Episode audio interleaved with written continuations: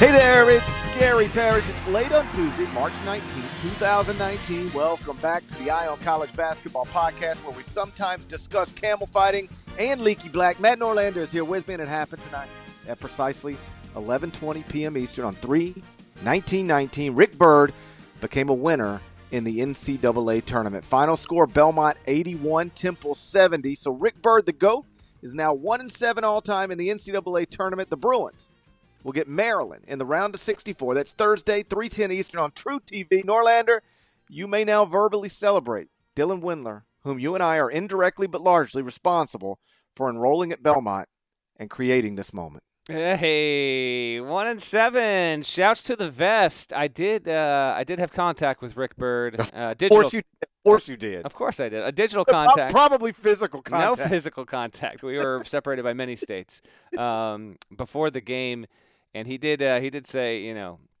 First of all, you know, let me just enjoy my glory here. Uh, got a shout out at the press conference. no big deal. I mean, Rick Byrd shouted me out at a press conference. Like, whatever. It's it's it's, it's cool. Like, I'm I'm cool with it. I'm gonna play cool. It's fine. It's fine. It's fine. You know, whatever. Whatever. Right? Yeah. Okay. Anyway, so uh, Rick Byrd did tell me that he was a little nervous in the lead up to this game because of of all the support, like that Belmont became the mid-major team to rally around, and he had not won an NCAA tournament game, and so uh, a little nervous about just coming out and uh, maybe not even just winning, but just like being competitive. Like the worst thing is you go, you play Temple, you lose by 19, and it's like, what are you guys even doing here? But uh, that didn't happen. Played well. They had Nick Muszynski back. He was not available for the Murray State title game tilt, um, and probably good for Murray State that he wasn't because if he had been at full strength and he was not tonight and he was not then, uh, I think you can make an easy case that Belmont beats Murray State again in the title game, and then we don't get Ja Morant in the dance. So it looks like everything worked out just fine for both those programs, and obviously the OVC, which has two teams in the NCAA tournament for just the second time ever. Shout out to Middle Tennessee of 1987, but a good win for Belmont. Um, we'll get to them in just a little bit when we talk to games. Uh, just happy for them. But then Fr- Fran Dunphy, his final game at Temple. Um, just a, a, shout to him. He really is uh, one of the nicest men. Uh, some would say the nicest man in college coaching. Uh, if you talk to some of his assistants, they would say that as well. But they would also say that uh, he can get plenty fiery and like a and like a really like not like funny way you don't take him serious, but like he's got a real fire and passion to him that's helped him become, frankly, a Philadelphia coaching legend. And I tweeted this out as the game was ending. I for the past four years I had been waiting for an opportunity to write the story, and it just simply never presented itself. Um, before I knew Temple was going to get into the tournament, part of me was hoping they would get sent to Hartford. So if they were, I'd have a chance to write the quick story, and then that didn't happen. But Fran Dunphy uh, was an assistant at Army in the early 70s, and then the staff he was on got fired, replaced by Mike Krzyzewski, uh, of all people. And when that happened, Dunphy was done with coaching. He quit. He became a bartender out of out of desire. Like he didn't like just like I don't have a job. What am I going to do? Like he wanted to be a bartender. And then two years later Dunphy told me all this in, in, like Vegas like three four years ago and uh, and laid it out and I thought yeah I got to write this at some point and never did but anyway he had to be convinced to get back into coaching at the high school level did that for a couple years before long on staff at LaSalle, and uh, he had a quick stint in American, but otherwise from uh, from other stops as an assistant in Philly to becoming the head coach at Penn, turning that into an Ivy League power, multiple NCAA tournament appearances, and then taking over for John Chaney, which was no small or easy thing at Temple, getting them to seven NCAA tournaments. Dunph is absolutely a Philadelphia coaching legend. Uh, it ends on a sour note, but did get into the tournament and the fact that uh, his life could have really gone one way. He could have said, you know what, no, coaching is just not for me. I did it for four years. Instead, he does do it, changes the lives of literally hundreds of people in the process. Uh, a shout out to him and a shout out to the Owls fifth all time in, in, in, wins in men's Division One history, which we recently discovered on the podcast. So uh, the Owls run comes to an end, but Dunph was deserving of a moment here on the podcast. Don't know if he's done coaching. I feel like he might be, but hey, maybe not. Regardless, his time in Temple is done, and uh, he really is one of the best to deal with. I'm a big fan of Fran Dunphy. Um, I've gotten to know him obviously over the years, and um, I, I couldn't have a higher opinion of him. You know, he's he's 70 years old, and when he got into coaching, you know, as an army assistant, and then as a high school coach, and then he was a LaSalle assistant. He did so for the purest of reasons. You know, these days there's a lot of reasons guys get into college coaching.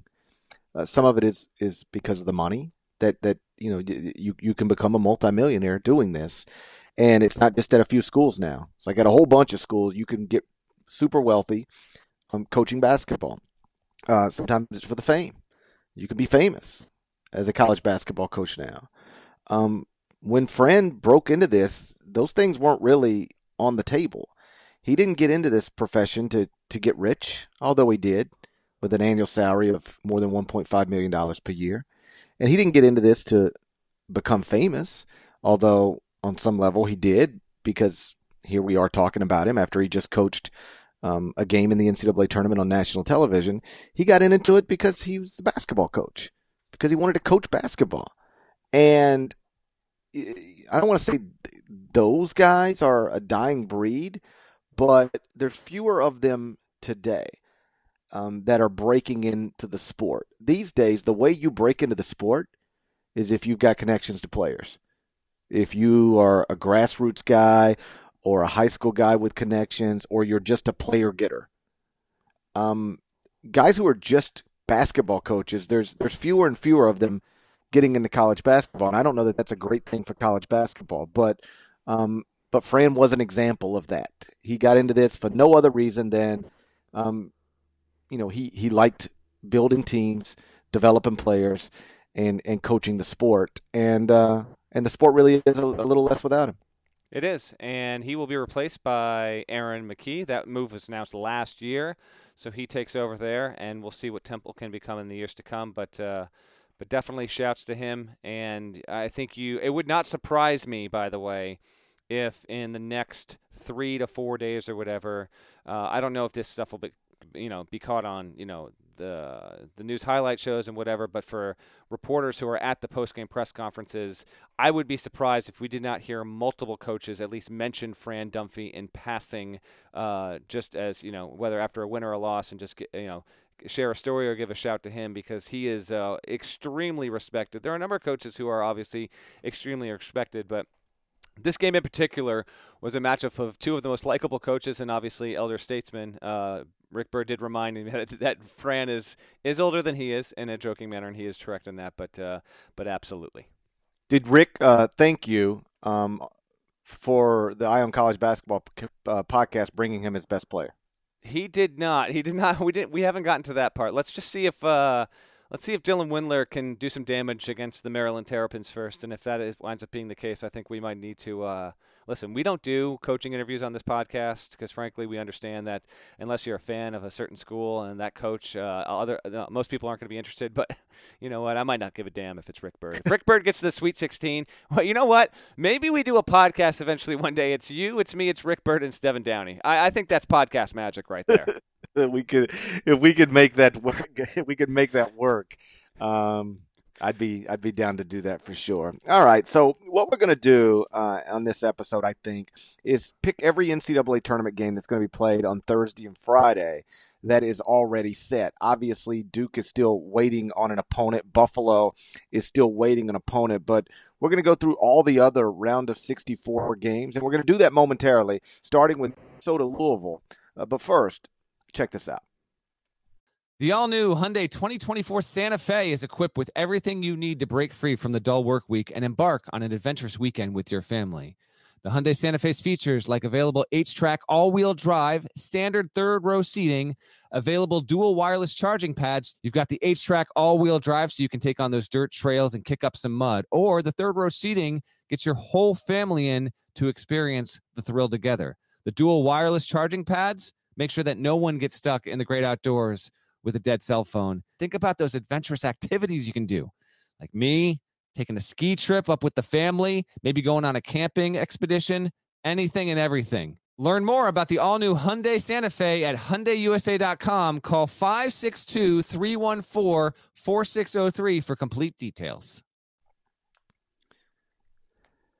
Are you looking for a new basketball shoe? If so, this is Gary Parrish here to tell you that the New Balance Two Way V4 features the groundbreaking use of fuel cell technology with fresh foam, creating the ultimate combination of rebound and cushioning. Every step feels explosive and dynamic, and the upper construction features a lightweight textile that's supportive and breathable. So whether you're hitting the clutch shot or locking down the opposition, the Two Way V4 gives you the tools to play at a high level. Learn more and purchase the two way at newbalance.com.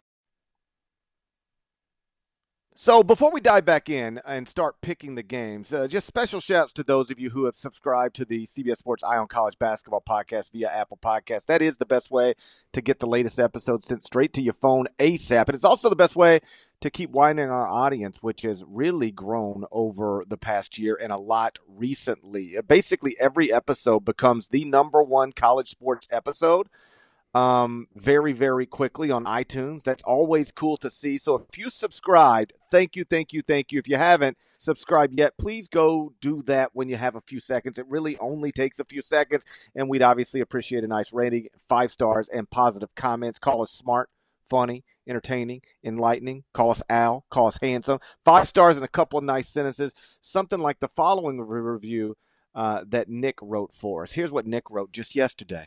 Have you been looking for a quality college basketball podcast? Your search stops here. Hands down, not only is this podcast high in quality, but also entertainment value. There's nothing like catching up on the latest headlines and the origin of camel fighting at the same time. Thank you for making the commute to and from work enjoyable and educating. This is the first season that I have followed the college basketball landscape so closely, and I have this podcast to thank. I am more confident than ever filling out my bracket. Shouts to Wofford. So that's from Nick on iTunes. That's pretty good. Like that's exactly what we're looking for, right, Norlander? I love it. Thank you, Nick, and thank to everyone that's uh, taken the time to respond. And just a quick note on podcasting in general. Uh, we're on now on Spotify. We're on Stitcher. Like we're on.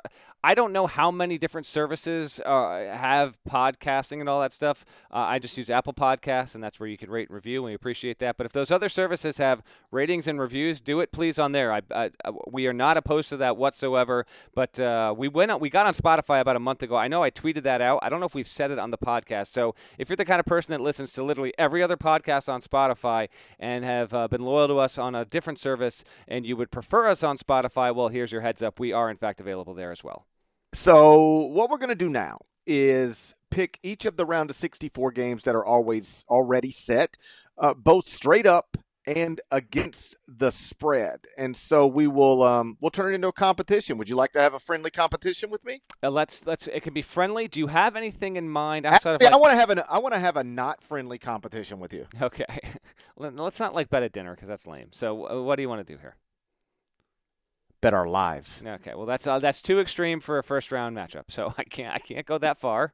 I got a 6 month old. Loser loser has to die. Okay. Oh God, it just got so dark in a hurry. How about if I win, I open the podcast and I talk like you when I do it? If you win, you get to live. Okay. But if you lose, you die. Hey everybody, it's Matt Norlander. Welcome to the Axabot. or I could, I could. How about if I win, I get to act like you doing a a, a, a live read for a sponsor. Do not blow out people's ears right now. you got to work on that, man. It takes you. It takes some practice. I definitely need the reps. There's no doubt about it. We'll figure out. I mean, we should figure out something here. I don't even know what because I feel like we had, uh, we had a payoff. Oh yeah, it was it was the CBS Sports Classic, and I think you were supposed to buy me dinner. I was. I don't remember. I've completely lost track. We should just get to the games here. Okay, so what we're going to do is take the games in the order in which they will tip off, and that means we're going to start with Minnesota, uh, the 10 seed in the East, against Louisville, the 7 seed in the East. Louisville is minus 5.5. Norlander, your pick, straight up and against the spread. I am going to take Louisville to win, and I will take Minnesota to cover. Minnesota is a miserable offensive shooting team, but I actually think they're going to drag this same game down. Not a lot of possessions, so five and a half is just a little bit too big of a number for me. I will take the Gophers to cover, Louisville to win. Quick side note: we now know for sure what was expected. Rick Pitino will not, in fact, attend this game. That's the right move. It would just completely overshadow everything. You'd have 74 camera cuts to Rick during the game, and by the way, he's suing Louisville literally for millions of dollars. Just wouldn't be the right move. So he will be out of the building. Disappointing though, isn't it? Oh yeah, I don't disagree I, with that. I wanted Rick. I wanted Rick to show up in a Minnesota sweater, sitting behind the bench. It would be amazing. All right, who do you with got? The, with his Kentucky national championship ring on.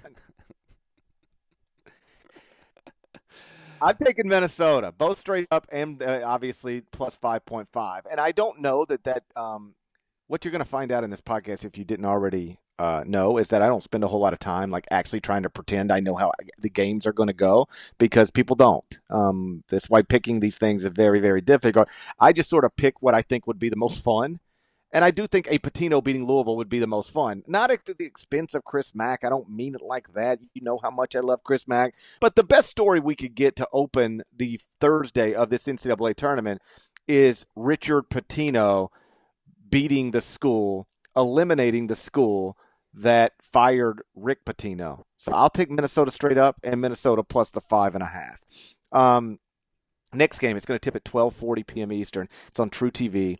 It is LSU as a three seed in the East Regional, playing Yale as a 14 seed. Norlander, what do you got there?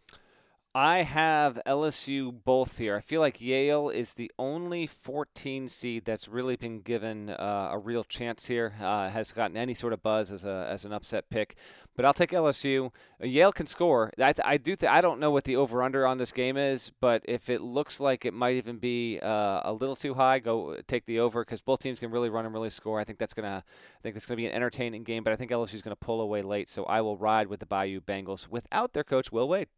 I think LSU wins the game, although uh, some people on our CBS Sports Network set had Yale pulling the upset. I think LSU wins the game. They're just too talented with Tremont Waters and Naz Reid and Javonte Smart. But I, will take Yale plus the seven and a half. Um, so LSU to win the game, Yale plus seven and a half, and I don't um, eliminate the possibility of Yale actually winning the game. And either way, I don't have LSU making it out of the round of 32 if it gets to the round of 32. I think LSU um, is going to be a um, will not be around. The outright SEC champ will not be around for the second weekend. I think even if they get past Yale, they're going to lose to either Maryland or Belmont, either whichever team they play. Um, I just think the loss of Will Wade is a it's a real issue. It's a real thing. They're not the same team without him, and um, you know, it, we were keep in mind without him right now, they are one in one with the lone win over Vanderbilt and a loss to a 15 loss Florida team. And like, maybe that's what they will be with Will Wade as well. But I, I'm I, I, think that matters. I think not having Will Wade matters. I'm going to take Yale plus the seven and a half and LSU not to get to the second weekend, even if LSU does win that first game. 1.30 p.m. Eastern on Thursday. It's on TNT. Auburn is the five seed in the Midwest, playing New Mexico State as the 12 seed, and Auburn is minus five and a half. This New Mexico State team, coached by Chris Jans, is 30 and four on the season. I've got a piece up at CBSSports.com right now. If you have the CBS Sports app app on your phone, you can bring it up there. You can read all of our stuff there, and it is a thing I do every single year. It's just stats, nuggets, trends to keep an eye on as we head into the NCAA tournament. If you're the kind of person that loves listening to this podcast and wants to stuff your brain with a bunch of numbers and think it might have an impact on your bracket, please go read it. I think you'll enjoy it. What I have in there amongst like I don't know, 80 things is the fact that New Mexico State, you know, it is a tournament staple practically. It's not in the tournament every year, although it feels like it. And yet, NMS UGP, 12 straight times it's been in the tournament, it's lost. It has the longest ongoing losing streak. I think it ends. I am taking New Mexico State straight up. Okay, okay, okay. okay then. I'm going to okay. take them straight up. And um, before I lob it right back onto you here, um, I don't know how much this will or won't truly impact things, but Auburn just got done Sunday. Uh, we talked to Bruce Pearl on CBS Sports HQ, and he was amped, but his his throat, his voice was gone. This is a 10:30, 11:30 local tip.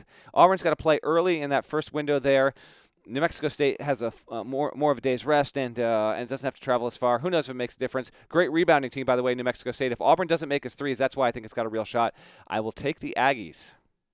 I'm going to go Auburn uh, both to win the game. Uh, no, I'm going to have Auburn winning the game, but I do have New Mexico State plus the five and a half. Um, Chris Jans is really good, man. Really good. I mean, obviously, what he did at, at Bowling Green was, you know, he, he I want to get the record exactly right, um, but he was he was great there. Um, he was at Bowling Green, goes there in year one and goes 21 and 12. Like really does a nice job, and then gets fired. You can Google it if you want to. Uh, goes back to Wichita State where he previously was an assistant coach, um, and then gets the New Mexico State job. Twenty eight and six WAC regular season title last season, wins the conference tournament, goes to the NCAA tournament, and now here he is again, 30 and 4, 15 and 1 in the league, another first place finish in the WAC um, regular season. Um, goes to the WAC tournament, wins it in the NCAA tournament for the second straight year. So two years at New Mexico State, two NCAA tournament appearances. I give them a chance to to win this game, um, but I'm going to take Auburn to win it. New Mexico State plus a five and a half. The next game that's going to tip on Thursday, two o'clock Eastern. It's on TBS. Florida State, um, which is the four seed in the West, against Vermont, which is the 13 seed in the West. This game's going to be played in Hartford. Florida State is minus nine. Who do you take to win the game? Who do you take to cover the number? Uh, I'm going to make that pick in just a minute. Just two quickies. One, this first window is awesome, and the second window on Thursday is awesome. Of uh, so you'll have eight total windows the first two days: Thursday after lunch, before dinner, after dinner, and late night. Right. The two best are the two first ones on Thursday. So I hope that everyone listening has a way to watch all these games. You know, at work, play hooky if you want, get out because this. Uh, almost all of these are really enticing matchups, including this one. Vermont, by the way, gets to play locally. So not only will it have a lot of fans driving down from Vermont to Hartford, I'll be there and I'll be in the building. Uh, you'll have, I think you'll have a like a lot of people that live in Connecticut. Like I, I know ten people that live in Connecticut that aren't fans of anyone that's going to be playing at this. They're going to buy just they're going to root for the New England team. So Vermont's actually going to have a pretty decent fan support. Not to mention they're also the underdog, and you know how it is in the in those buildings, GP, on those first uh, first two four days of the tournament. Once you get a, a double digit seed, particularly a 13 or lower, especially uh, that's in a game late, like the arena turns on the favorite as it should. That's what makes these uh, early round tournaments a lot of fun. So keep an eye on that. Plus, by the way, Vermont is really really good. I talked to John Becker, the Vermont coach, on Tuesday as well. He said the team is loose right now, and he said our game against UMBC was more pressure packed than what we're going to have against Florida State. Like we understand, like you know, tournament now, you lose, you're out, and all that. But it was the same for us hosting UMBC, and we had lost the past three games versus them. The rematch. He made a really good point, and he thinks it's going to help his guys stay loose for the Florida State game. Uh, I will have Florida State to win. It is going to be the most athletic and physically imposing team Vermont has faced this season. But I have Vermont to cover. Vermont's got a dude, man, Anthony Lamb. Uh, you know, I don't. At a player at his level, it's not as obvious as like a Ja Morant or even a Dylan Windler, but there are people that believe Anthony Lamb will will make an NBA roster one day. So I'm particularly interested to see how he does here. I would think Florida State's going to throw Terrence Mann on him. Fascinated to watch that up close. And uh, the last thing here is, and this is just a, a wonderment. I don't get why the Hartford site gets the two o'clock tip, and Salt Lake City is before this. I don't I don't understand why these things happen. But I would be in Hartford. I think like the Purdue Old Dominion game, which is the last one, GP, like that might be the last game of the day, and it ends at like twelve thirty Eastern. So that's a, a bit befuddling. But I will take uh, Vermont to cover, FSU to win. Um, Florida State has been awesome really since about the middle of January, or I should be more specific, since January 20th. That's when they were on a three game losing streak, lost to Duke at home, then at Pitt, at Boston College. That's dreadful. But after that, they beat Clemson, won at Miami, beat Georgia Tech, won at Syracuse, beat Louisville, beat Wake Forest, won at Georgia Tech, won at Clemson, lost to Carolina, lost at Carolina, beat Notre Dame, beat NC State, beat Virginia Tech, won at Wake Forest, beat Virginia Tech on a neutral, beat Virginia on a neutral, lost to Duke on a neutral. In other words, Florida State since January 20th is 14 and 2 with the lone losses being to Duke and North Carolina. One seeds. And, and they get both one seeds. And they get no buzz whatsoever because they're not a traditional blue blood or any kind of blue blood in a league that does have traditional blue bloods. They do not have um, you know, an obvious lottery pick. They do not have an obvious All American candidate or anybody who posts incredible um, you know, individual numbers that force people to pay attention. They're just a rock solid basketball team, or at least they have been for for like the past two months.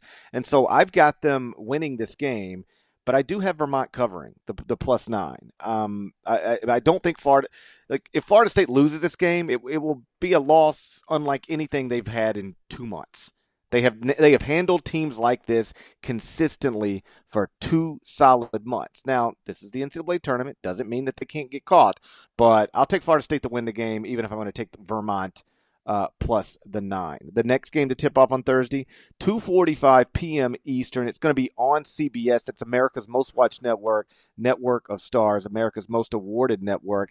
It is uh, 15th seeded Bradley in the East Regional against second seeded Michigan State in the East. Uh, Michigan State is minus 18 and a half. This is going to be in Des Moines at Wells Fargo Arena. Norlander, what do you got there? Uh, I'm not going to spend a lot of time on this. I got Michigan State winning, I, obviously, and I have them covering. I think they will easily. Bradley has a miserable offense. They've done a great program turnaround, but I don't think that they're going to keep this close whatsoever. And I know Michigan State might not even be at uh, at full strength with Nick Ward still on his way to 100% and Kyle Ahrens and the situation we saw with him. So, yeah, I take Sparty, and I think this will be the only snoozer game of the eight and the first uh, two windows on Thursday afternoon. This is going to be bad for the Bradley brand. Yeah, it, it will. It will not be ideal for the Bradley brand. You are correct. The Bradley brand. For people who didn't read that story, like Bradley banned one of its longtime beat writers because they didn't think he supported the Bradley brand.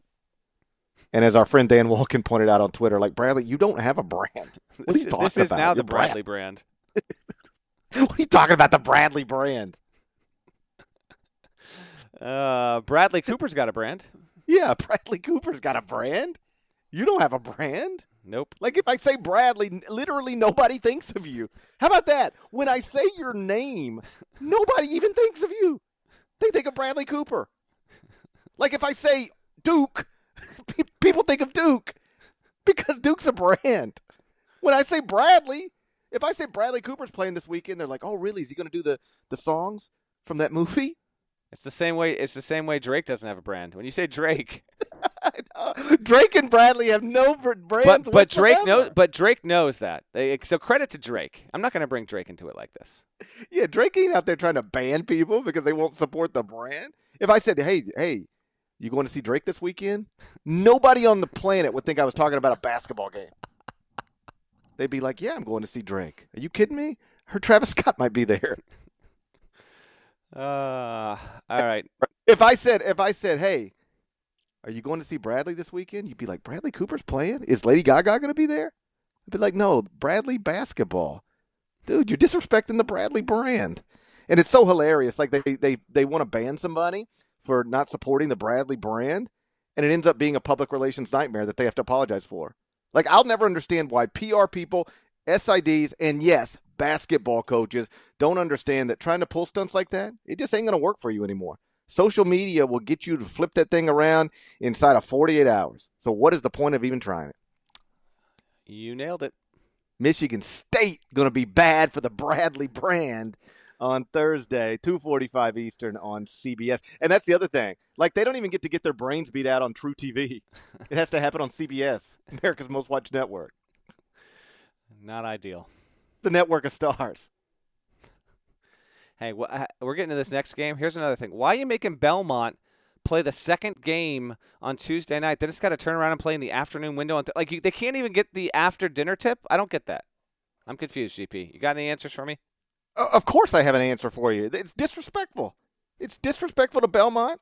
It's dil- disrespectful to Rick Byrd. It's disrespectful to Dylan Windler. It's disrespectful to Dylan Windler's uncle's brother David, who emails me sometimes. Yeah. That's true. It's a true story. I know. I uh, but uh, like you're you're right. It is. It actually is. But I just don't get like you why you couldn't have simply just said we're going to make Belmont play in the night window and not the afternoon. Whatever. There are there are a small school. There are already enough disadvantages. Now they got to run into this. We don't even have a line for this GP. Do so. How are we going to handle this game? Um, let me see if KenPom has updated a projected score for that game yet. Um, he has. Okay.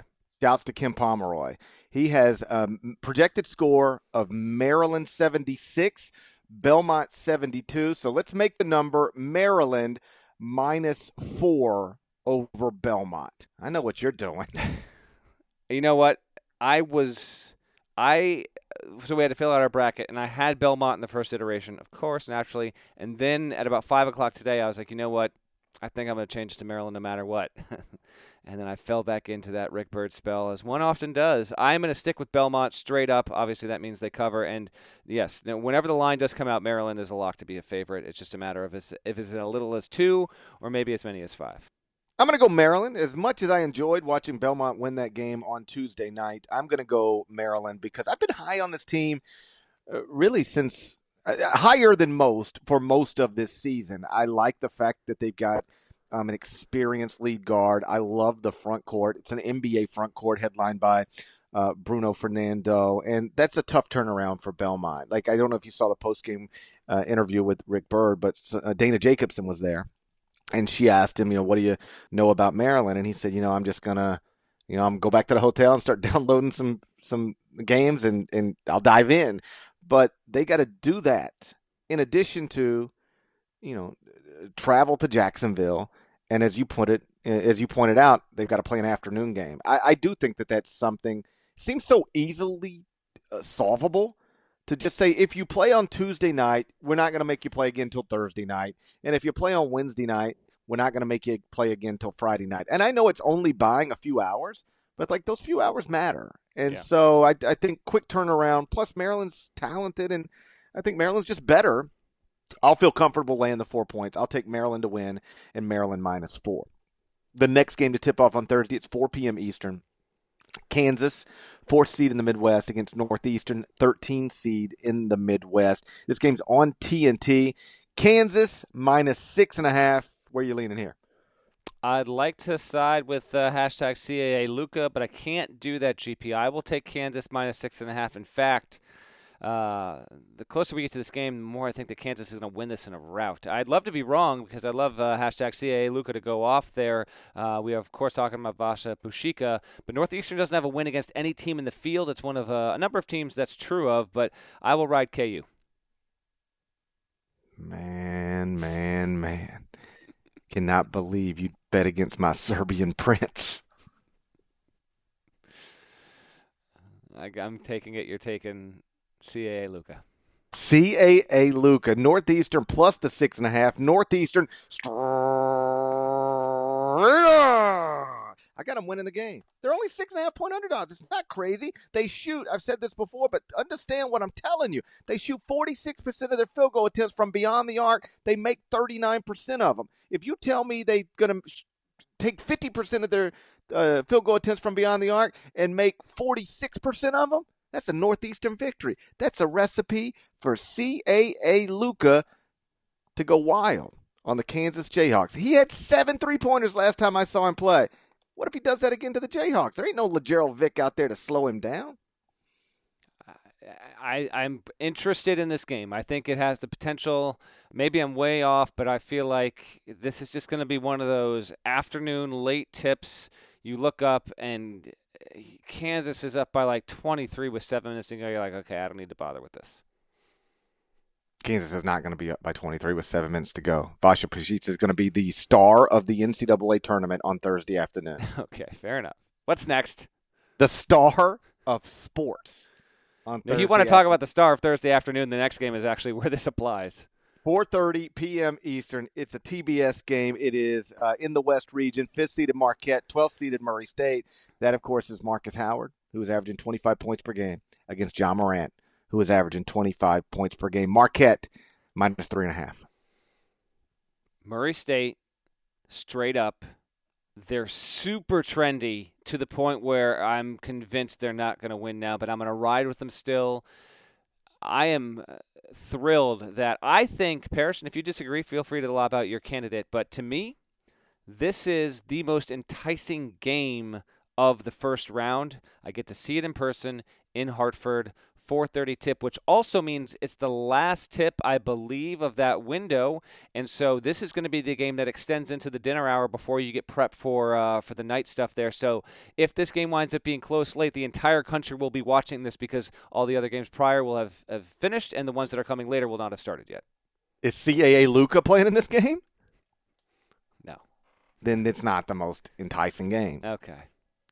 I don't think, but it is great. Agree, but go ahead. You know, we talked to Marcus Howard. We had Marcus Howard on CBS Sports Network yesterday, and we talked to him about you know playing Ja Morant, and he went right into it's not Ja Morant against Marcus Howard, it's Murray State against Marquette, but clearly he's motivated by the opponent. I mean, he is for the like how many times has Marcus Howard this year spent somebody? Uh, how much time has he spent playing against somebody who's with all due respect, probably better than him. Certainly a better NBA prospect than him. So you, you've got to be motivated and fired up for that. And he acknowledged that he is um, he's excited about the matchup and looking forward to it.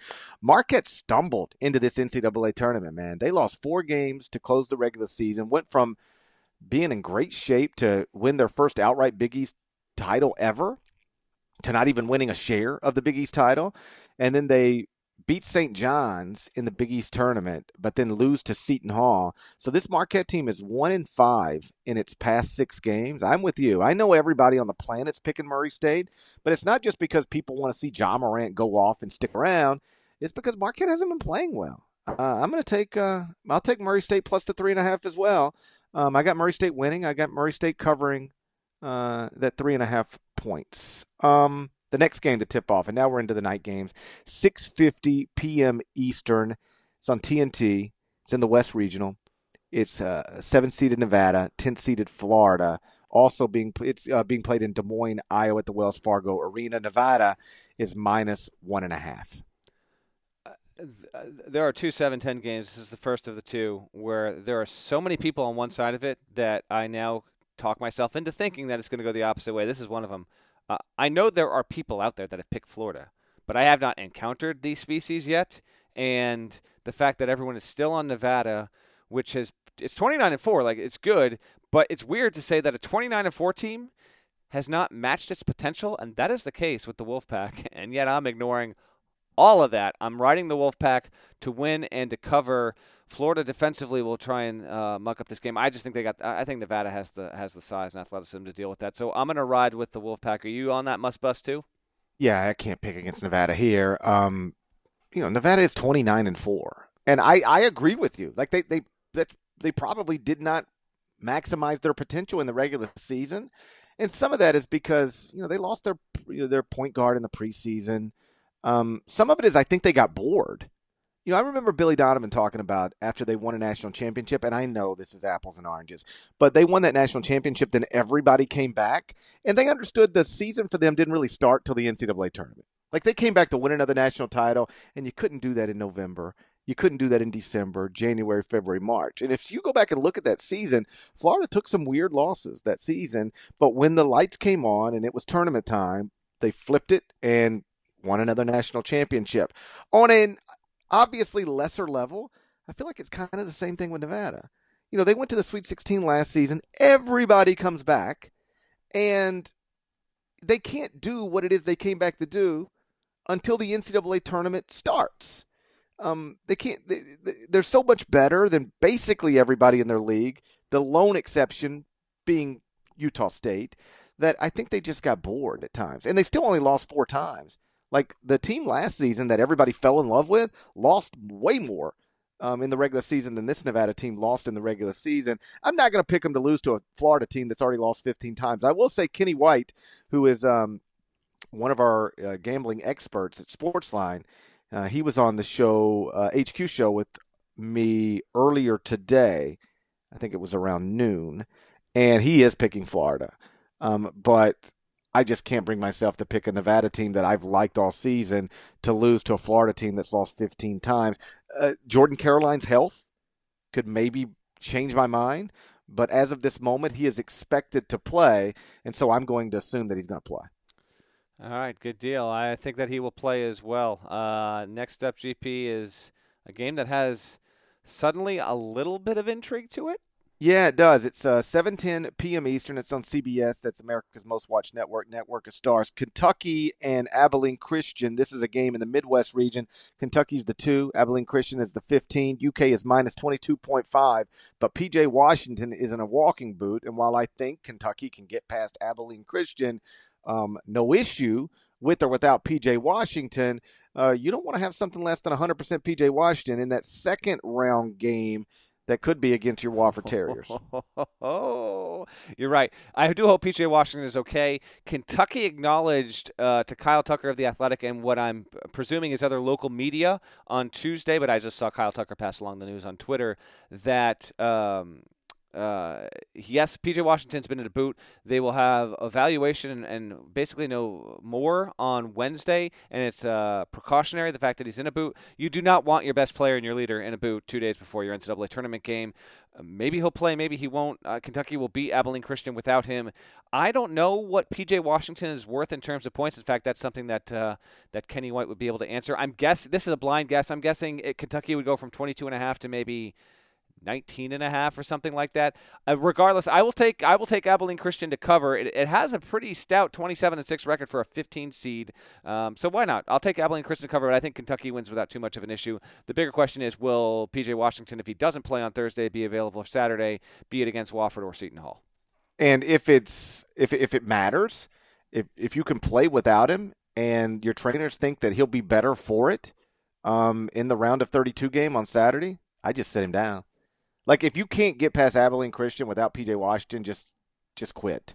I mean, Jesus, you're Kentucky for crying out loud. You should be able. You've got enough. Literally disband the program. yeah, like for for real in the program.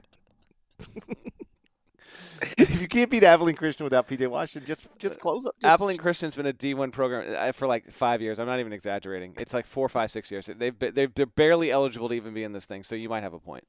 Yeah, like if you can't, that, that, in fact, those are the stakes, as far as I'm concerned. If you cannot beat Abilene Christian without PJ Washington, it's time to shut. It's time to just be Kentucky, done with the. Uh, breaking news from Parrish: Kentucky actually playing for its very existence and legitimacy as a men's Division One program on Thursday. Somebody alert John Calipari.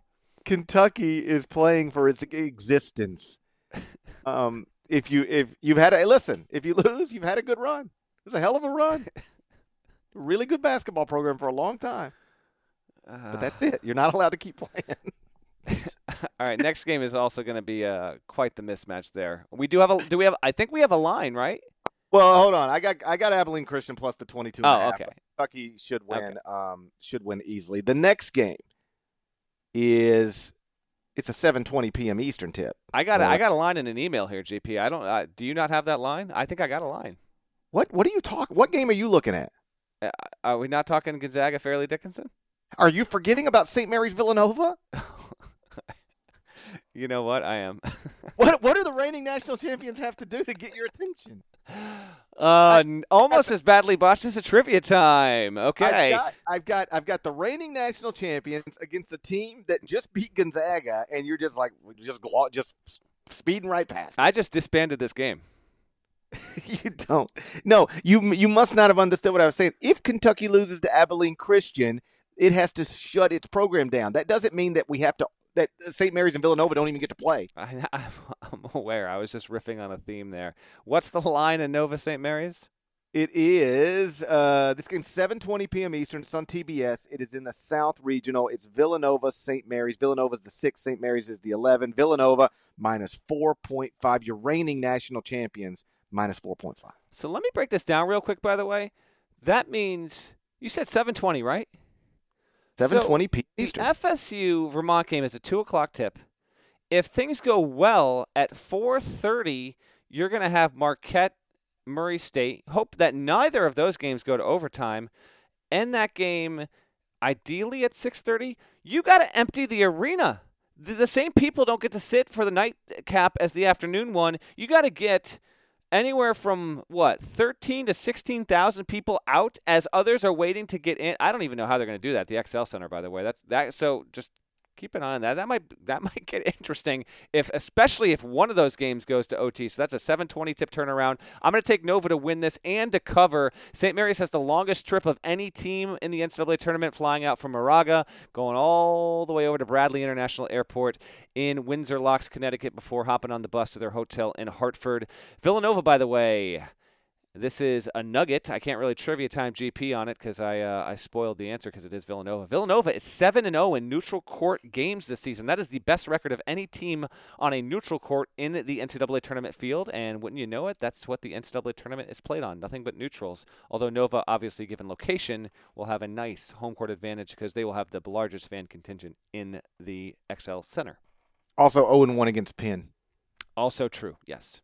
Yeah, I, I, we've talked about this before. Like Villanova this season has lost to Furman, lost to Penn, lost to St. John's, lost to Georgetown, lost to Xavier, lost to Seton Hall. If they've lost a lot of games against teams that are either comparable to St. Mary's or worse than St. Mary's. And so I'm taking St. Mary's in the upset. I've got them to obviously cover the 4.5, but I've got them to win the, the game outright as well. If I'm wrong, I'm wrong. But in a in a in an attempt to try to pick up sets somewhere, um, I thought St. Mary's against a a fundamentally flawed Villanova team um, is a decent place to to go. Now, now to your game, 727 p.m. Eastern. It's on truTV. It's in the West region. It's top seeded Gonzaga against number 16, the 16 seed, uh, Fairleigh Dickinson, which advanced to this game by winning its first four game on Tuesday night. This is going to happen in Salt Lake City.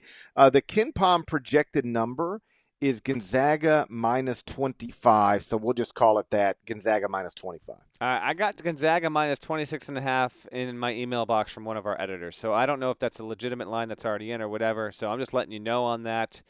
I'm taking Gonzaga whether it's 25 or 26 and a half. It's probably regrettable. That's a big number, but I'm going to ride with that. And just a side note, I was I, the last time Gonzaga played in Salt Lake City in the first round, I was in the building. That's when they got that scare. GP, do you remember that? They played Southern 116 last time they were there. Now they won, but Southern made it really interesting until about 90 seconds remained in the game, and then Gonzaga two days later got upset by Wichita State on en route to Wichita State making the Final Four. But I'll ride with the Zags here to win, uh, win big by 30 plus. That's the number one offense in college hoops. I'm with you. Um, Gonzaga, you remember, until it lost to St. Mary's, was basically beating everybody by 30. So I'm going to assume that they can get Fairleigh Dickinson by 30 as well. I'll take Gonzaga to win and Gonzaga to cover the big number, whether it's 25, 26, 27. I don't care. I'll lay the points. 9:20 p.m. Eastern on Thursday. TNT West Regional in Des Moines. Uh, the two seed is Michigan playing the 15 seed Montana. Yeah, in Des Moines. How about this? You know what? This is a weird rematch from last year. I don't quite get why these teams had to be matched up against each other. I think we nitpicked on that on the podcast, but if we didn't, I definitely thought about it way too much in the ensuing 12 hours. I'm almost over it, but I just I think it's just annoying and redundant that the that we have the same matchup two years in a row. Last year it was Michigan three versus 14 Montana. Now it's a 2-15. I got Michigan winning. I do have Montana covering. That's a really good team out of the Big Sky, and I think they will benefit from having played Michigan last season. I understand both rosters aren't the same, but give me uh, the Wolverines to win, but Montana just squeaking in just under that 15 and a half line. Yeah, I've got Michigan to win the game and Michigan to cover, but you know Michigan did not know, Michigan is a two seed, and that means that you've had a, a great year. But they went one, two, three, four, five, six, and one, two, three, six and four in the last ten games.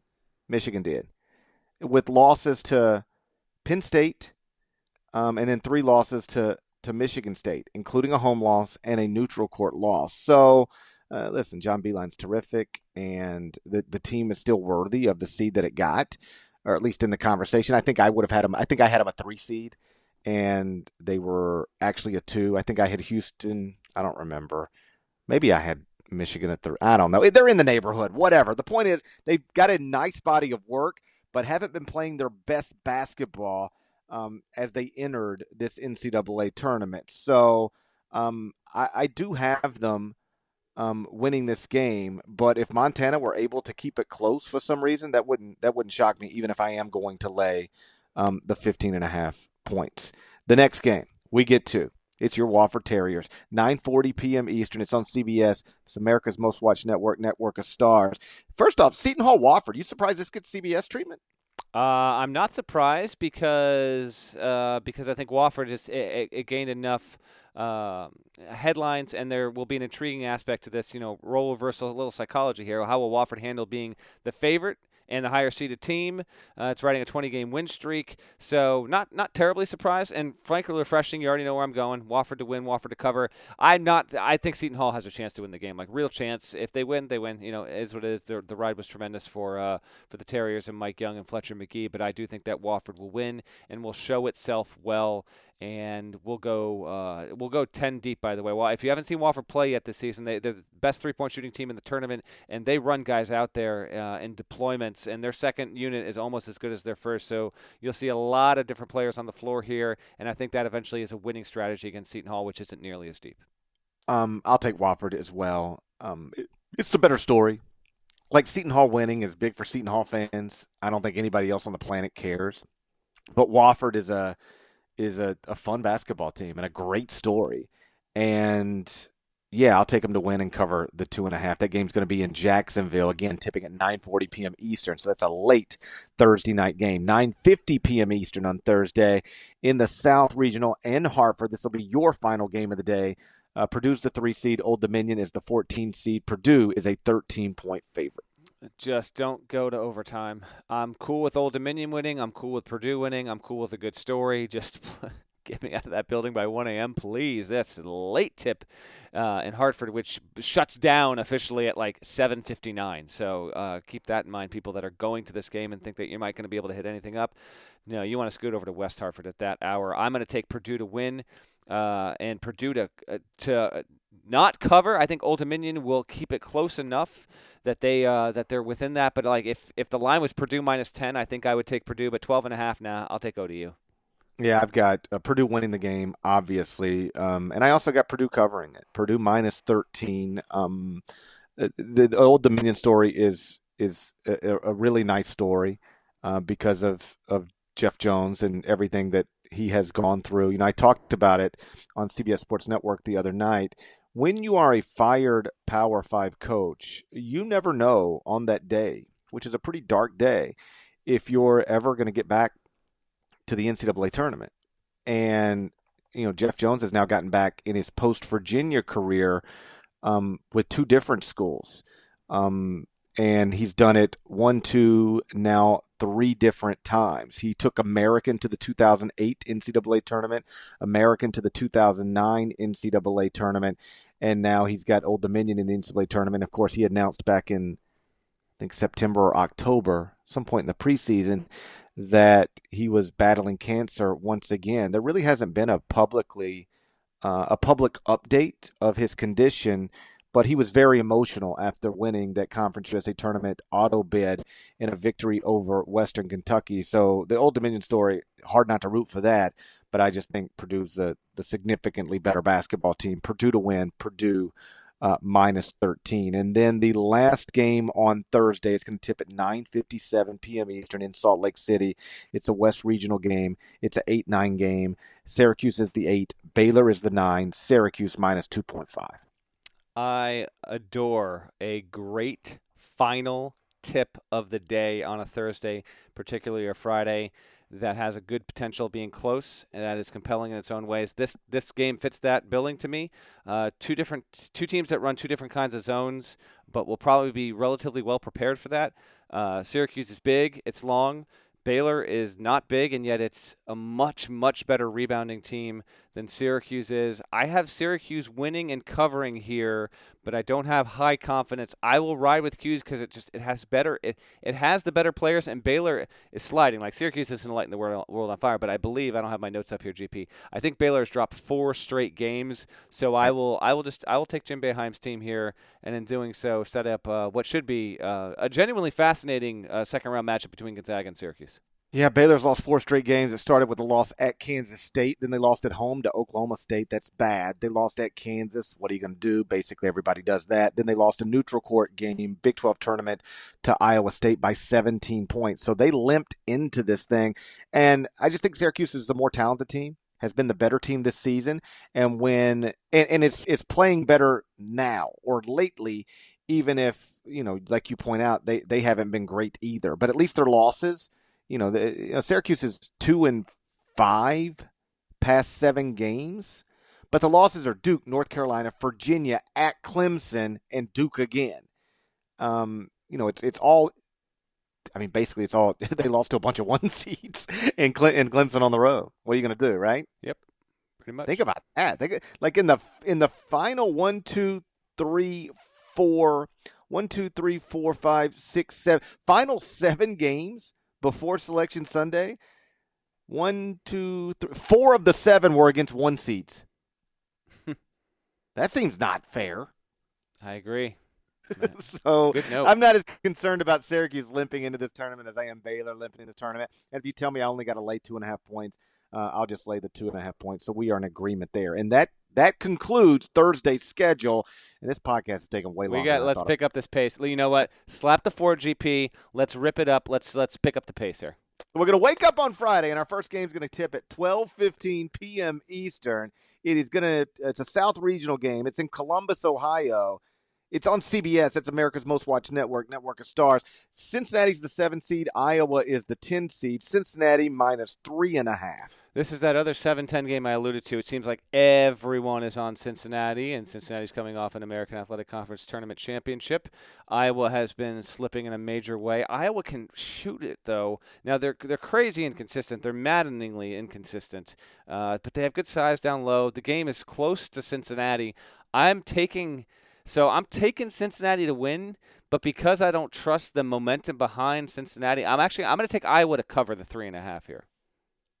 Ooh, no way, man! I'm laying my points with Mick Cronin. Them Bearcats just went into FedEx Forum and ran Houston off the court. Now they only got to lay three and a half against the Iowa team that's one in five in its past six games. You're on the wrong side, sir. Okay. so you're taking Iowa plus the three and a half. I'm Yes. actually typing these into the computer so I can keep track of it. That way, if I win, I'll know, and if I lose, I can just delete it. No well, problem. you know what? Guess what? There are literally thousands of people listening to this podcast, a couple of whom I'm guessing will keep track. So be sure to let GP know if he loses. hundreds of thousands of people, Okay. M- millions of people. How wild is it going to be if Kentucky has to shut its program down? That's going to be very crazy, but you know what? We got to keep this thing moving here. So let's get to Oklahoma Ole Miss.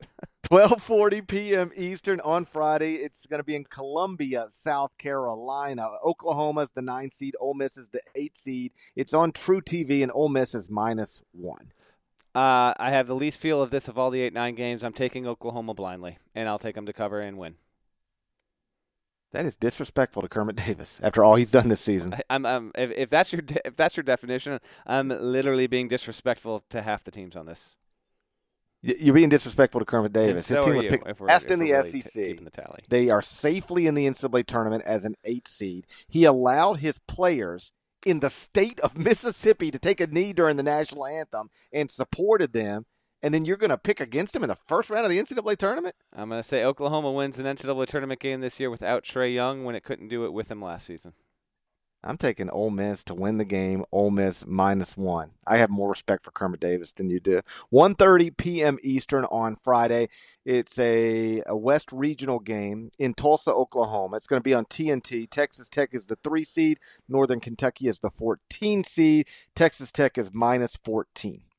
This is going to be the blowout of this TV window. Texas Tech, I like them to cover easily, and I say that knowing that Northern Kentucky, Drew McDonald's a quality big who can step out and shoot. I think they're going to be shut down entirely. I don't think this has any drama. I think it's over basically by halftime. Yeah, remember, like down the stretch, Texas Tech was beating people's brains in. Like they went through like a four or five game stretch where they were beating Big 12 opponents by 25 points. If you can do that, you ought to be able to win a game like this by at least 14. I'm in agreement with you. I think, uh, uh, I don't think it's going to be close. I think Texas Tech wins easily. They win the game, also cover the 14 at 2 o'clock Eastern Hmm. on Friday in San Jose, California. We got a South Regional game between UC Irvine, the 13 seed, and Kansas State, the 4 seed. KSU is minus 5, Norlander. Anteater should win this on the, uh, purely because there are about 15 too many schools that have the Wildcat moniker. So annoying. One Anteater, okay. So on creativity alone, UC Irvine deserves to win. This is the first 30. I heard Bilas say this, so credit to Jay Bilas. This is the first 30 win team out of the Big West since UNLV in 1991. Uh, and I think they're going to win. I had him winning before the news on Dean Wade came out. He is not expected to play. I think I don't know if he has been actually 100% ruled out, but Bruce Weber updated Dean Wade's condition, and it is doubtful at best. So keep that in mind as well. But I had Irvine win straight up regardless. I will stick with that. Ah, you and I are on the same page. I've got Irvine winning the game straight up, so I've obviously got him covering the plus five. Um, what Bruce said about Dean Wade is that he's unlikely to play in the NCAA tournament. and so I interpret that to be like even if we made it to the final four, he's unlikely to Yikes. play. He definitely ain't playing this week. And so I would assume, I think you can safely assume that Kansas State is going to be without Dean Wade, and they're just five and three this season without Dean Wade. He is their second leading scorer. He's their leading rebounder, and UC Irvine does a lot of things well, but one of the things they do well is offensive rebound. Uh, they have an offensive rebounding percentage of 33.6 that ranks 31st in the country. So you take a good offensive rebounding team, uh, put them against a team that's going to be missing its best rebounder and one of its best players, a team in this uh, this Irvine team that's got 30 wins, 16 in a row, um, has got the number one two point field goal percentage defense in the country. I've got UC Irvine winning the game. I've actually got UC Irvine in the Sweet 16 because I've got them beating Oregon in the round of 32. It's been fun in studio the past few nights because uh, one of our hosts, my buddy Brent Stover, is a Kansas State grad, and he's convinced I'm only uh, doing this to try to needle him a little bit, and it's really not rooted in that at all. But I have used it to needle him a little bit. If you guys have been watching our Inside College basketball shows or our bracket breakdown shows, um, me and Ross Dean on both sides of him are constantly talking about the, how the anteaters are going to eat. The anteaters are going to eat. Nothing, nothing you can do, Stove. The anteaters are going to eat, and I think I think the anteaters. UC Irvine uh, beats Kansas State on a Friday. Yes, I'm taking the uh, five points, but I don't think they're going to need them. I think they're going to win and advance in the NCAA tournament, and that'll just be how the the thing goes. Sometimes Kansas State last year not supposed to go very far, ends up in the Elite Eight. Kansas State this season as a four seed, I've got them being eliminated in the round of 64. After that, 2:45 p.m. Eastern. It's on CBS. This game is in Columbus, Ohio. It's a South Regional game. Tennessee is the two seed. Colgate is the 15 seed. Tennessee minus 17 and a half. The most ruthless tweet of Selection Sunday was by David Gardner, my friend who writes for Bleacher Report and covers college basketball. Did you see what he tweeted? Yes, I did. I'll let you tell the audience. Tennessee versus toothpaste, historically a tough matchup. That is brutal. Brutal but funny, perhaps over the top and unnecessary and too stereotypical, but good God.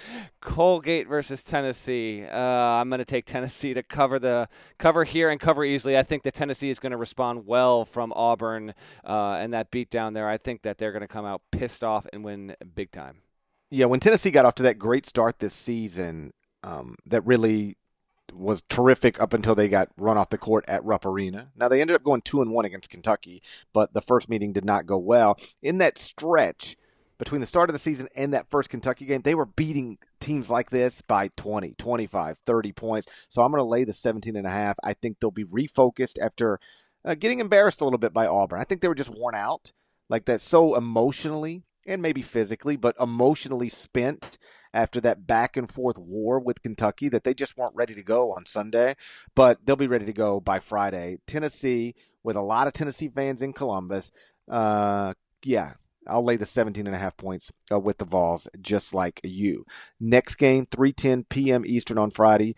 It is in the South Regional. It's in Columbia, South Carolina. Virginia is the one seed.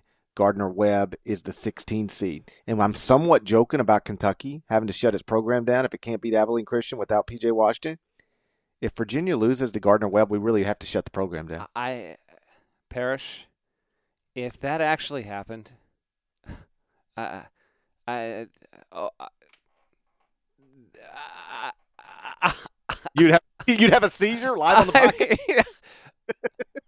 I, I- if that happened, I, I don't have the words. I no, cannot happen, cannot. Uh, good God, if Dude, it d- you know what would be fun? Like I don't, I don't. When I say these things like fun, I understand they come at the expense of somebody. So I wouldn't want, you know, I wouldn't wish this on Tony Bennett. But like Gardner Webb up seven at halftime would be amazing.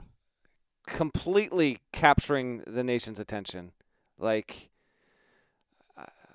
but I don't. I got. By the way, I got Virginia winning by 30. So I got them covering, winning easily. But if if we are in that situation, uh, again, like my brain is refusing to work on me trying to picture the reaction, the memes. Forget about it. Like melt down the internet, disband the program, uh, completely. Uh, but I don't see that happening. I got them romping. I've got them rolling um, as well. Like I said on the last podcast, I believe like this is one of those where I think they're going to be up like twenty-two to six. That I think they're going to take control early, and and and you know maybe win by 25, 30, maybe even thirty-five. It, they, they can't they. No number one seed heading into a 116 matchup could have ever been more focused than this Virginia team is going to be because they are literally the only people on the planet who have ever experienced what they experienced last season. And it's it's largely the same guys. Like nobody else on the planet knows what it's like, knows how it feels to actually be a 1 seed that loses to a 16 seed. And so I do think historically you could maybe um, you know, take those games lightly because nobody had ever lost one. But when somebody has lost one and it's you, I just don't know how they don't come out just completely on fire in this game. And yeah, like if they jump up 24 6, something like that, uh, wouldn't surprise me at all. I'll take Virginia to win the game and Virginia to cover the number. Um, the next game is 4 p.m. Eastern. It's Buffalo against a to be determined opponent as either St. John's or Arizona State. So we don't know who's playing yet. We'll just stay away from that. But I think I'm going to pick Buffalo to beat whichever team it plays. I don't you care what the number is. I'm taking Buffalo. I, I think Buffalo's better than sixth seed. Awesome team. They move it really. They get up and down the floor. They, pl- they play well. Now, I understand if it's Arizona State, Bob Hurley's going to know what he's going up against because he's going to have recruited some of those players, a couple of them still, and knows a lot of what Nate Oats runs, but I'm still taking Buffalo no matter the number. I would take Buffalo as well. You know, whatever the number is, just I'm going to lay the points with Buffalo. 4:30 p.m. Eastern on Friday. It's a South Regional game on TBS in San Jose.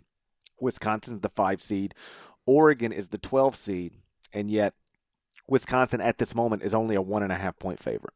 Okay, so this line has been ping ponging because Wisconsin yep. opened, and I definitely did HQ which I hope everyone's been watching. We still got plenty more HQ. Be sure to check that out. Log your brackets on CBSSports.com, bracket games on the CBS Sports app.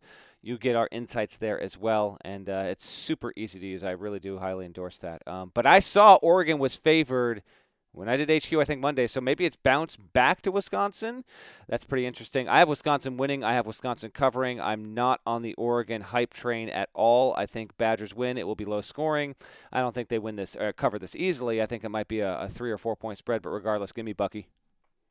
You know, Oregon is on a one, two, three, four, five, six, seven, eight game winning streak uh, that includes two wins over the Pac 12 champion, Washington. You're not a believer in them?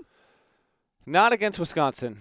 Uh, I'm not a believer in them against Wisconsin. They're playing well. They're playing hot, but no, not here. This is not a 12 over 5 that I think happens. I've got Oregon winning the game, so I've got Oregon plus 1.5, but I don't feel strongly about it. But if you're going to take a 12 5, that seems like the most obvious one to jump on, depending on how you feel about Murray State Marquette. 6.50 p.m. Eastern on Friday. Got a game in the Midwest Regional. Utah State is the 8. Washington is the nine. This is in Columbus, Ohio. And Utah State from the Mountain West Conference, three point favorite over the Pac 12 champs. Let's just stop there for a second. How, how wild is it that the Mountain West, uh, a Mountain West team is a three point favorite over the outright Pac 12 champion? That probably doesn't happen too often. Great point, GP, and not only that, but uh, but seated higher. I mean, those things can go hand in hand. Uh, I I think Utah State is the best eight seed out there, and I think Washington is the best nine seed out there. So while I have a lot of intrigue in Syracuse uh, Baylor, I'm actually most looking forward to this game. I think that Utah State will win. I think it will cover. Um, Matisse Thybulle of Washington is the best player on the floor. Uh, Sam Merrill is no slouch. I mean, he was Mountain West Player of the Year, and he's a good player. But I think I think Washington has the best player. But I will still ride with Utah State to win. Um, I think this has highly entertaining potential, and I'm taking them to cover. When these picks go up on CBSSports.com as well, I'll have Utah State to cover. But uh, I this is among my lowest. You know, we have what 32 games we're getting to here. This would be in the 28 to 32 range in terms of confidence level of my uh, of my cover pick. Yeah, I think it's a basically a coin flip situation, and that's why I'm going to take um, the points. You know, if, if you, you know, I, I, this game to me, these are two very comparable teams. So I'll just take Washington plus three. Hell, I'll just take Washington to win the game. Um, get Mike Hopkins get his first NCAA tournament win as a head coach. So yeah, Washington plus the three, Washington to win the game. The next game on the schedule, 7:10 p.m. Eastern.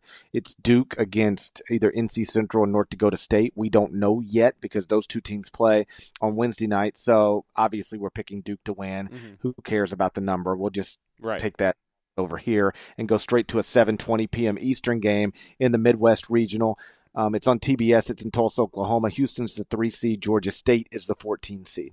Hey, how about a shout out to Kyle Boone, by the way, because he will be at the Tulsa game. So he will be there covering for us as well. So he'll be on hand for this, in addition to all the other games that are in Tulsa. Um, whereas my Washington Utah State falls in the bottom four or five of least confidence. Houston covering 12 and a half here, I would rank in my top five in confidence. I think they're going to come out and completely dominate this game. I think the number is not too big. I think they win by 16 or 17 points. Houston to win and cover with some ease. Yeah, that's what I've got, especially after the way they performed in that American Athletic Conference tournament title game against Cincinnati. Like, Houston had been um, one of the toughest and stingiest teams in America. Like, every time you talked to Kelvin or heard Kelvin talk, about his team. He'd talk about toughness. He'd talk about fight, and um, they weren't the toughest team on the court this past weekend. And I, I, bet you they had really good practices leading into this thing.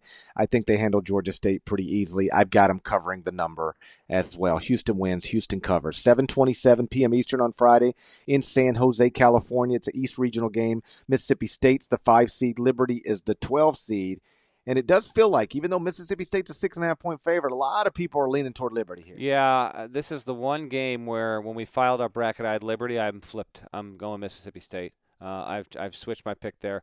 So I'll have Mississippi State to win, Liberty to cover. I will still take the number there. Um, this is uh, GP. This feels like the. You're right in that Liberty's got some momentum. But this feel uh, maybe it's because Mississippi State. I mentioned this on the previous podcast. Like they're just relatively anonymous. Um, like this is just a 5-12 that has no buzz around it whatsoever. So watch this wind up being the best one. We'll wait and see. Just as a note, by the way, um, three of the four 12s come from traditional mid-major leagues, so just keep an eye on that. I don't know if that's going to be a good thing or a bad thing, but between New Mexico State, Murray State, and now Liberty, uh, only Oregon is a uh, is a 12 from a power conference. So I will uh, I will take Ben Howland. Got the team in the tournament for the first time in, in 10 years, and I guess this means. GP, I'm not trying to give you work. Don't look it up. But I, I the last time Howland won a tournament game would have been like what 2013, 14. It would have last year at UCLA, which would have been 2013. Yeah, okay. No, he didn't win a game that year. That's, That's when Jordan Adams broke his foot. You're right. 2012? And they lost to Minnesota, so it would be no 2012 didn't go to the NCAA tournament. Whoa boy, let me look this. Then it's got to be 2011, right? 2011 beat Michigan State in um, the first round, lost to Florida. There we go. In the second round. So the last time Ben Howland won an NCAA tournament game, this would have been a hell of a trivia time. It was May. It was March 17th, 2011. Officially more than eight years removed. We agree he's going to get it. I think so. Mississippi State, you you got it pegged exactly right. They're, they're just an anonymous basketball team you know, because uh, uh when people talked about the SEC this year, it was all Kentucky, Tennessee. Then it became LSU for a little while. I guess recently it was Auburn. Mississippi State was never a part of those conversations. But this is also true. Mississippi State didn't spend a single day this season ranked outside of the top 30 at KenPom. Not one. They dropped out of the AP poll. Um, but they were in the top 30 at KenPom every day of this season and they got to as high as 19th at one point. So they were they were between 19 and 30. no, but like it's even better than that. 29. They were between 19 and 29 at KenPom all season. Like they just they, so they never they never like jumped in the top 10, but they never fell out of the top 30 and that's sort of the way you just operate off of the radar. You're never part of the elite that people are talking about, but you're never bad. Yeah. So we're wondering why you're disappointing either. They were just, you know, good. Just good all season, but I think good enough to get past Liberty. I've got Mississippi State winning the game, and Mississippi State also covering the six and a half. 9:20 p.m. Eastern on Friday. Game in the Midwest Regional. It's on TNT. It's in Columbus, Ohio. North Carolina's the one seed. That's Leaky Black's team. Iona is the 16 seed. I've got North Carolina winning the game easily. I've got North Carolina covering the 23 and a half. I do as well, and so does Mike Francesa.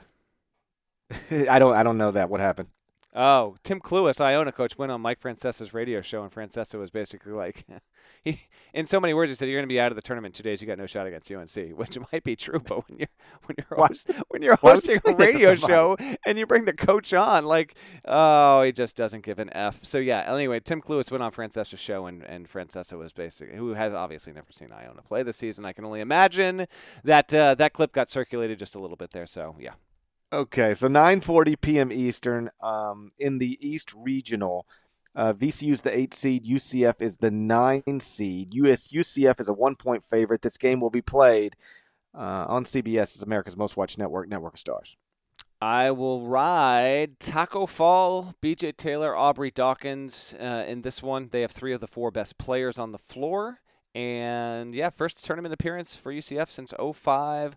Why not? And in doing so, if that does happen, um, something you'll hear about in the build-up to Sunday is that uh, Mike Krzyzewski will be going up against Johnny Dawkins, who was not just a former player of Mike Krzyzewski's, but all this talk about this Duke freshman class. Johnny Dawkins was a member of the first Studley Duke freshman. Like he was the first Zion RJ class, all those guys. He was the first one back in the 80s that really brought Duke to the forefront and uh, started a, a, huge run for Duke making Final Fours uh, in the mid 80s until the early 90s. So that will be a storyline you'll hear about if Duke and UCF both win. Do we know yet about Marcus Evans? I'm yeah, no, he's good. He's good. Um, he's good. Okay. Yeah, Mike Rose texted me before the selection show, uh, saying that uh, all things came back negative. He's like he's healthy. He's going to be good to play, which which is significant because Marcus Evans, who plays point guard for VCU, he is their best player.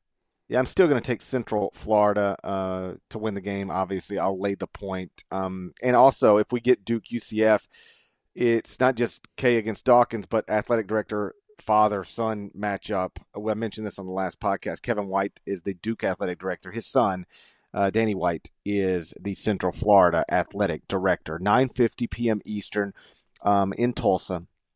It's a game in the Midwest Regional. Iowa State's the sixth seed. Ohio State is the 11 seed. Iowa State coming off a Big 12 tournament title. Ohio State, much like many other teams in this tournament, uh, sort of limping into the field of 68. I'll be I will be surprised if Ohio State is in this game with two minutes to go, and I say that knowing full well Iowa State has been uh, it has been up and down and up and down, and now it's up.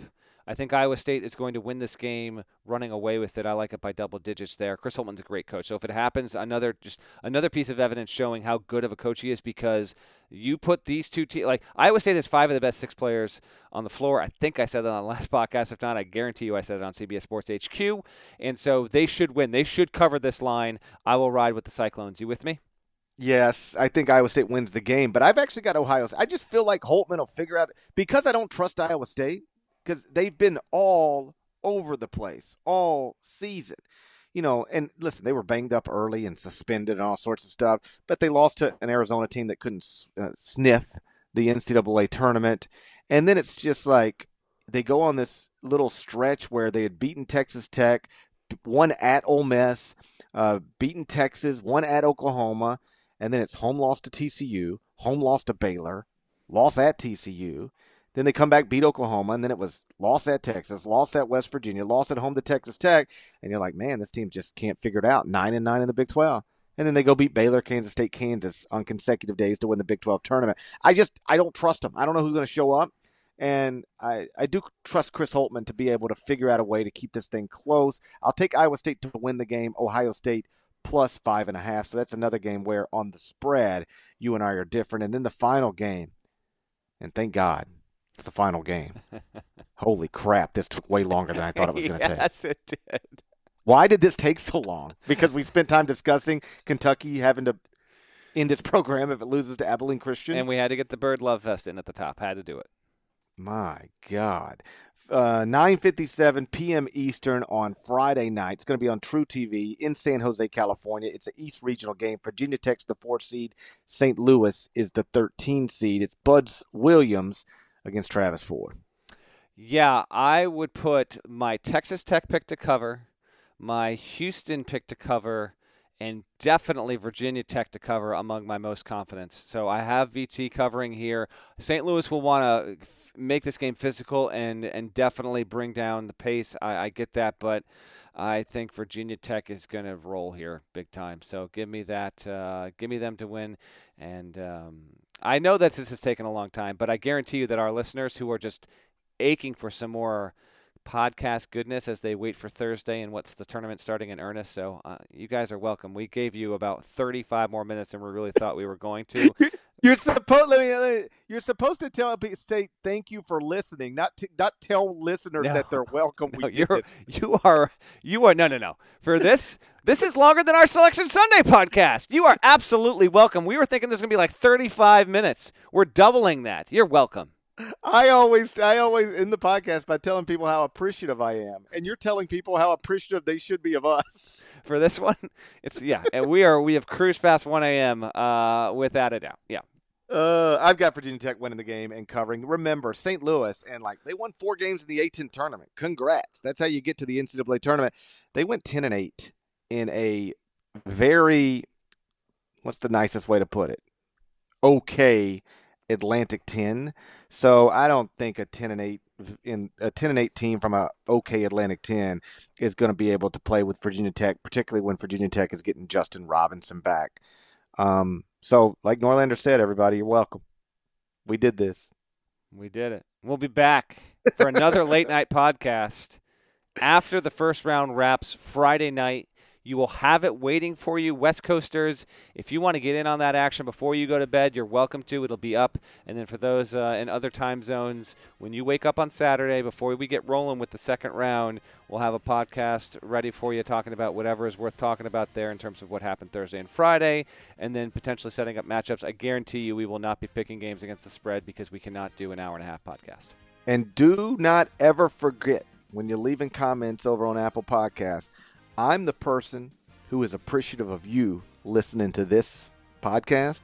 Norlander is the person who thinks you should be appreciative that we even do the podcast. Shouts to Devin Downey. Shouts to Chester, South Carolina. Shouts to Terry M. F. and Teagle. He's the legend. Shouts to Larnell. Please go subscribe to the Eye on College Basketball Podcast via Apple Podcasts if you haven't done it already. If you have, like Norlander said, we're going to record another episode late Friday night. So it'll go straight to your phone late Friday night, or you can wake up to it on Saturday morning. Either way, enjoy the start, or I guess the continuance of the NCAA tournament, the Thursday and the Friday. We'll talk to you again real soon. Till then, take care.